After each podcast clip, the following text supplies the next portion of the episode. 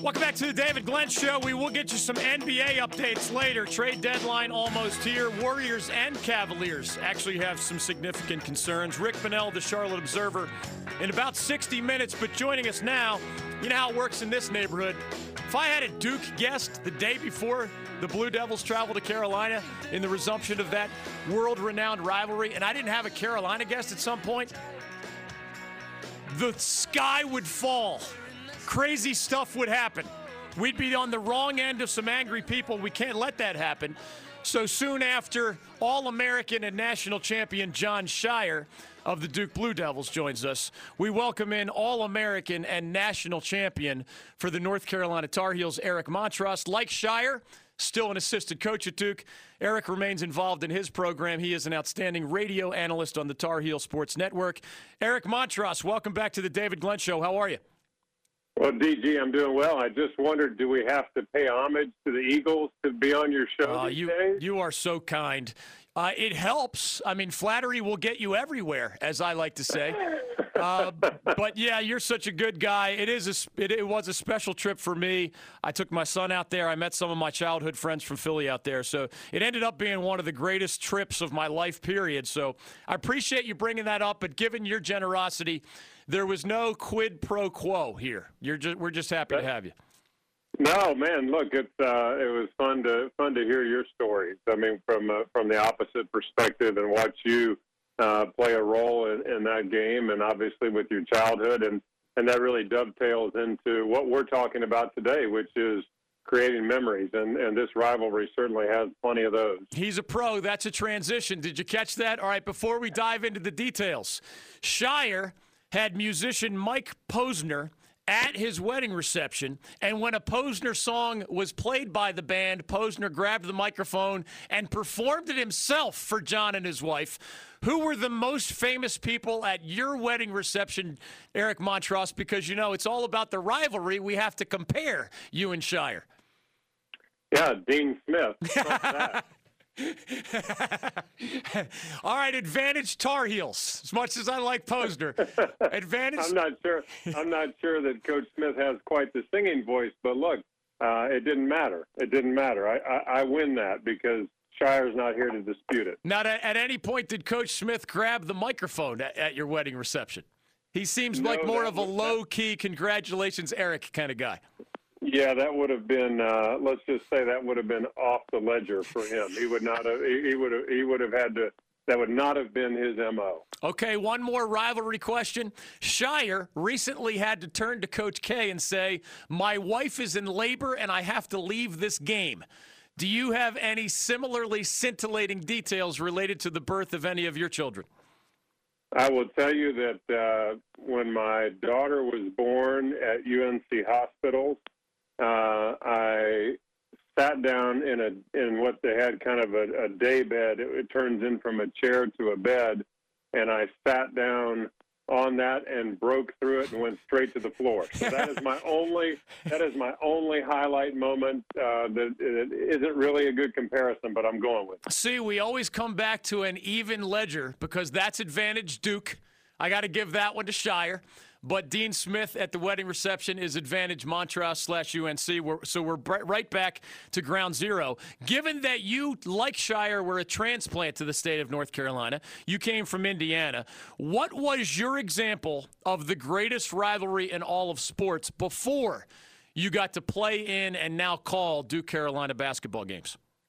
Well, I grew up in Big Ten country, so it was always about Indiana, Purdue. It was about Michigan, Ohio State. Uh, my my dad had and my grandfather had both played at Michigan, so the Ohio State Michigan rivalry was was pretty incredible. But growing up in between uh, Purdue just to my north, 30 minutes, and IU to my south by an hour, uh, that rivalry was was really all I had ever been exposed to. And growing up, that was that that took the cake. Eric Montross joining us. He was a two-time consensus All-American as a player for the Tar Heels in the early '90s, a national championship, a national champion for Dean Smith with the 1993 Tar Heels. As a player, what did you experience? That all these years later, when you reflect back, you say, "Yeah, that was an example of how these Duke Carolina games were different than the rest? I have a few things in mind, but I, I wanted to hear you first. You know, I, I, I, will tell you this. Um, the thing that, that comes to mind is just the the surrounding emotion of this game differentiates it from any other game that you're a part of. It it, it takes it. I'm not going to say that it uh, that it trumps a national championship from the feel of it, but um, but that's about the only thing that I can think of that in a different way maybe trumps the experience because you have Hall of Fame coaches, you have storied programs, you have incredible players, and you have a national stage. And it's something that everybody cares about. And so everybody takes their passion, pours it into it. And to me, more than any one memory, it's the collective, cumulative effect of all of those pieces coming together. I'll never forget when you were standing at the free throw line in a Duke Carolina game with blood coming down from under one of your eyes. Like, I will never look in life as tough as Eric Montross looked in that moment. And he's, you are a gentle giant by nature, as I see it but you looked tougher than any combination of Clint Eastwood, Jackie Chan, and any other tough guy in the history of cinema in that moment. Have you ever told your children about the blood coming down the cheek story from a Duke Carolina basketball game? I have tried, and they, and I try to tell them that I'm just this rough and tough guy, and they look at me like, "Dad, what?" Yeah, right. you know, and yeah, right, Dad. But you know, it was interesting. Somebody said to me this week, they said that image is something that plays on ESPN. It's in the in the minds of so many of our fans. And I said, yeah, think of all the money that I've had to spend over the years to keep that relevant. so, you know, but it's a, but it's a, it was, you know, those are those are the moments that that we enjoy remembering, and uh, and certainly because we won that game, DG, I can think fondly back to that and uh, look at the scar and reflect positively on it. Do you know off the top of your head your head to head record against the Blue Devils while wearing the Tar Heel uniform? I think we were even. I think we batted 500. I, I want to say it was five and five, if I'm not incorrect. Do you know? I don't know. So many guys. I mean, from from Grant Hill, Bobby Hurley, Christian Laettner, Uh, Scheyer just mentioned that he had a losing record. So, Darren, write that down. If Montross is accurate – uh, that would be advantage Tar Heels because Scheyer was three and five. Montross believes he was five and five. We will double check those numbers for their accuracy. But a lot of these guys walk around decades later, Eric, and they know. I mean, it just symbolizes this rivalry in one more way that you see NBA players tweeting about it. Some of your other Carolina family friends talking about it. Uh, how do you, how do you describe that to outsiders when it comes to a big game like this, even beyond the guys on the current teams? I, I think the best way to describe it is that just everybody cares. Nobody rides the fence in this yeah. game. Everybody cares, and and that's the thing that makes it so fun. Uh, you know, somebody said to me that um, one of one of Carolina's guys had quote thrown shade at NC State to say that they hadn't they were uh, had two rivalry games this week, and the response was, well, really, there's just one rivalry game this week. And they said, Montross, what do you think about that? Uh-oh. And I said, you know, it's not throwing shade uh, at NC State. What it's really doing is saying you look at two Hall of Fame coaches, programs that have had consistency over the last 30 years to be at the very top. It's really more about the, the, the consistency of those programs. And I think that's what embodies this game as much as anything, DG. Eric Montross joining us, Tar Heel Sports Network radio analyst. It is the Blue Devils visiting Carolina tomorrow night. Both teams ranked in the national top 25. Eric will be a part of the radio call. The game is so big that ESPN will broadcast it in some parts of the country. The ACC network gets it for most of us in this part of the country. Carolina's three point defense has become a head scratching issue because against two pointers, they actually play pretty good defense. But yet, you know this better than I. I mean, the Wolfpack had that parade of three pointers. Others have done it as well. What's the best way to assess what's wrong from Carolina's perspective when it comes to giving up three plus three plus three plus three, and where Roy Williams takes this team from here?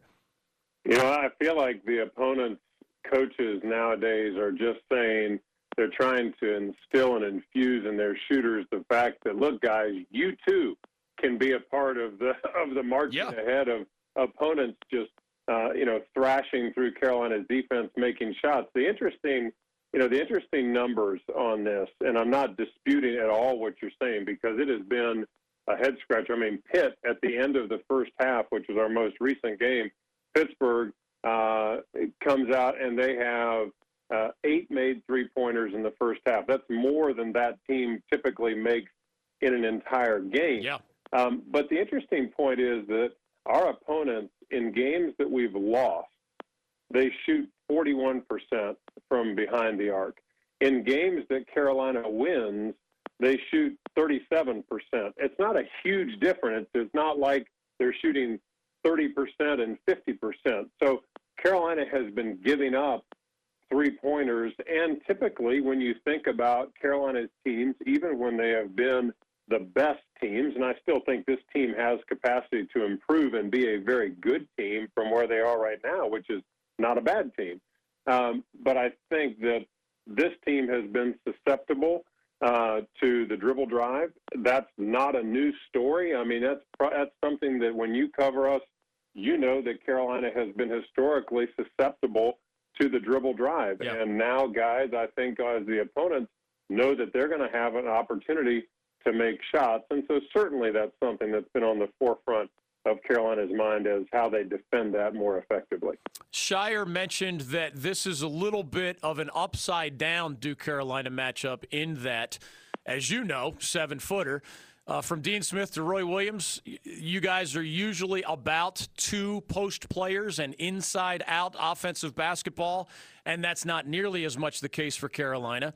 And Duke is often the one post player surrounded by four perimeter, and yet now they're going through two guys that are 6'11 or 7 feet tall Marvin Bagley III and uh, Wendell Carter Jr. How do you expect those themes to play out tomorrow night? Do you see an advantage to one side or the other with this sort of upside down script that we're talking about? Well, there's no question that, that the strength of Duke this year falls more inside the paint than it has in the past. I would argue that their most relevant presence against the Tar Heels is the rebounding that you see out of Bagley and you see out of Wendell Carter Jr. You look at those two guys, and these are stats you probably know, but maybe not everybody does. Carter in the three of the last four games has had double figure rebounds and in a big way 15, 15, and 12. Bagley, seven of the last 10 games have been double figure rebounds. Now, he's obviously averaging a double double, but I think that that's the piece that if you look at Carolina's team, even though they've held a rebounding edge on their opponents for most of the season, what you find is that that's an area of susceptibility, particularly when you have guys the size of Bagley and Carter, um, and the fact that they have such a propensity to be on the offensive glass. You've got guys that a third of their rebounds and more are offensive, and so for Carolina, if you already have a little bit of a of a setback from a size standpoint and matchup on the interior, do you risk becoming in foul trouble? Can you keep those guys off the rim? And I don't know. That's a question that, that so much about this game and so much about what Carolina does is when they are at their best, they're controlling possessions and adding to their own number of possessions versus their opponents, getting that extra opportunity around the glass. I think the rebounding edge uh, right now has to sit in Duke's lap because of their presence so far. But offensively, they also have an incredible presence. You know, Luke Maye uh, is interesting because he's a guy for Carolina. If you said, What is your interior presence? you would say, Well, it's Luke Maye. Well, he's averaging a double double, almost 20 points a game, almost 11 rebounds a game. Certainly nothing to nothing to uh, to sneeze at. And yet, you look at the way he plays; he's really not a post player. He's a guy that's much more of kind of that stretch four. Uh, I mean, my goodness, he's shooting 53% from behind the arc in games that Carolina wins, and uh, for the ACC season, he's shooting 49% from behind the arc. So you look at these two teams; they are different, but I still think they're both playing. They're doing what Coach Krzyzewski and Coach Williams do well. they focus on their strength, and this year their strengths do happen to be inverted. Last thing for Eric Montross of the Tar Heel Sports Network. It is number nine Duke at number 21 North Carolina tomorrow night, 8 o'clock.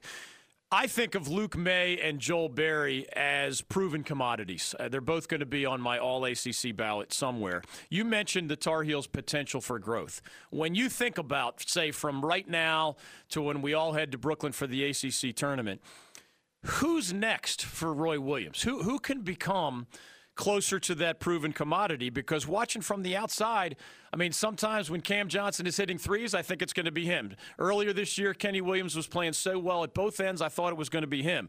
Some nights it is Theo Pinson, some nights it's not. Some nights it's one of those young guys, some nights they're not very good. I, where is that potential for growth most likely to come in your eyes?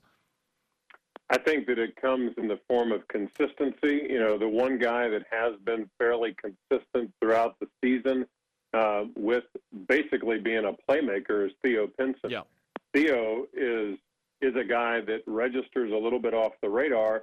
I, but he's not really my answer to your question. I think that he's a guy that Carolina has to have as the glue for the mixture to really to really gel together. I think that the piece that I would tell you is in answer to your question, Cam Johnson, Kenny Williams. Yep. If the consistency of Carolina is going to be there for the last stretch of the season, the fact is that Carolina can do if if they did nothing to improve their defense, and yet if they improve their offensive production, that just means shoot the basketball with a little more consistency. Then I think that's where you want to see it, and I think that as much as you'd like to say that Joel Berry could make an improvement in his uh, overall shooting percentage, I really think that the guys that have the opportunity to make the greatest impact, the unknown quantity or the entity, uh, because you just said you know about Joel, you know about Luke. So Cam Johnson and Kenny Williams, to me, can their offensive production and shooting percentages be consistent enough to lift these heels over some of their opponents. Real quick, will the Montross household, I mean, you haven't bounced the ball in a Carolina uniform officially since the 1990s. Would the Montross household be different tomorrow on Duke Carolina Day, or is it more business as usual with the wife and kids? You know, uh, my son is in school at Carolina. Uh, my daughter is not yet in school here. Um, my wife is a crazed maniac when it comes to being a Tar Heel fan. uh, I, I feel like that even if I was not wearing a Carolina uniform, my wife would absolutely have us decked out head to toe, going nuts tomorrow. I forgot that you had a child as old as my child. I totally forgot. For some reason, I think of you as uh, a little bit younger. But yeah, the, the, house, the Montross household will be in an uproar. That's the way it's supposed to be in the Duke family and the Carolina family. Thanks for the extended visit, man. It's always great to hear your voice. And you are a true pro to throw an Eagles bouquet my way when it's, we're really here to talk about Duke Carolina. I really appreciate that. Hey, man, it's always fun. DG, thanks so much. I always appreciate the chance to come on and talk with you. Do a great job. And we're going to have a lot of fun tomorrow night, and uh, we'll always enjoy creating new stories. Thanks, man. Eric Montross on Twitter, at Eric Montross, and always on the radio with Jones Angell on the Tar Heel Sports Network.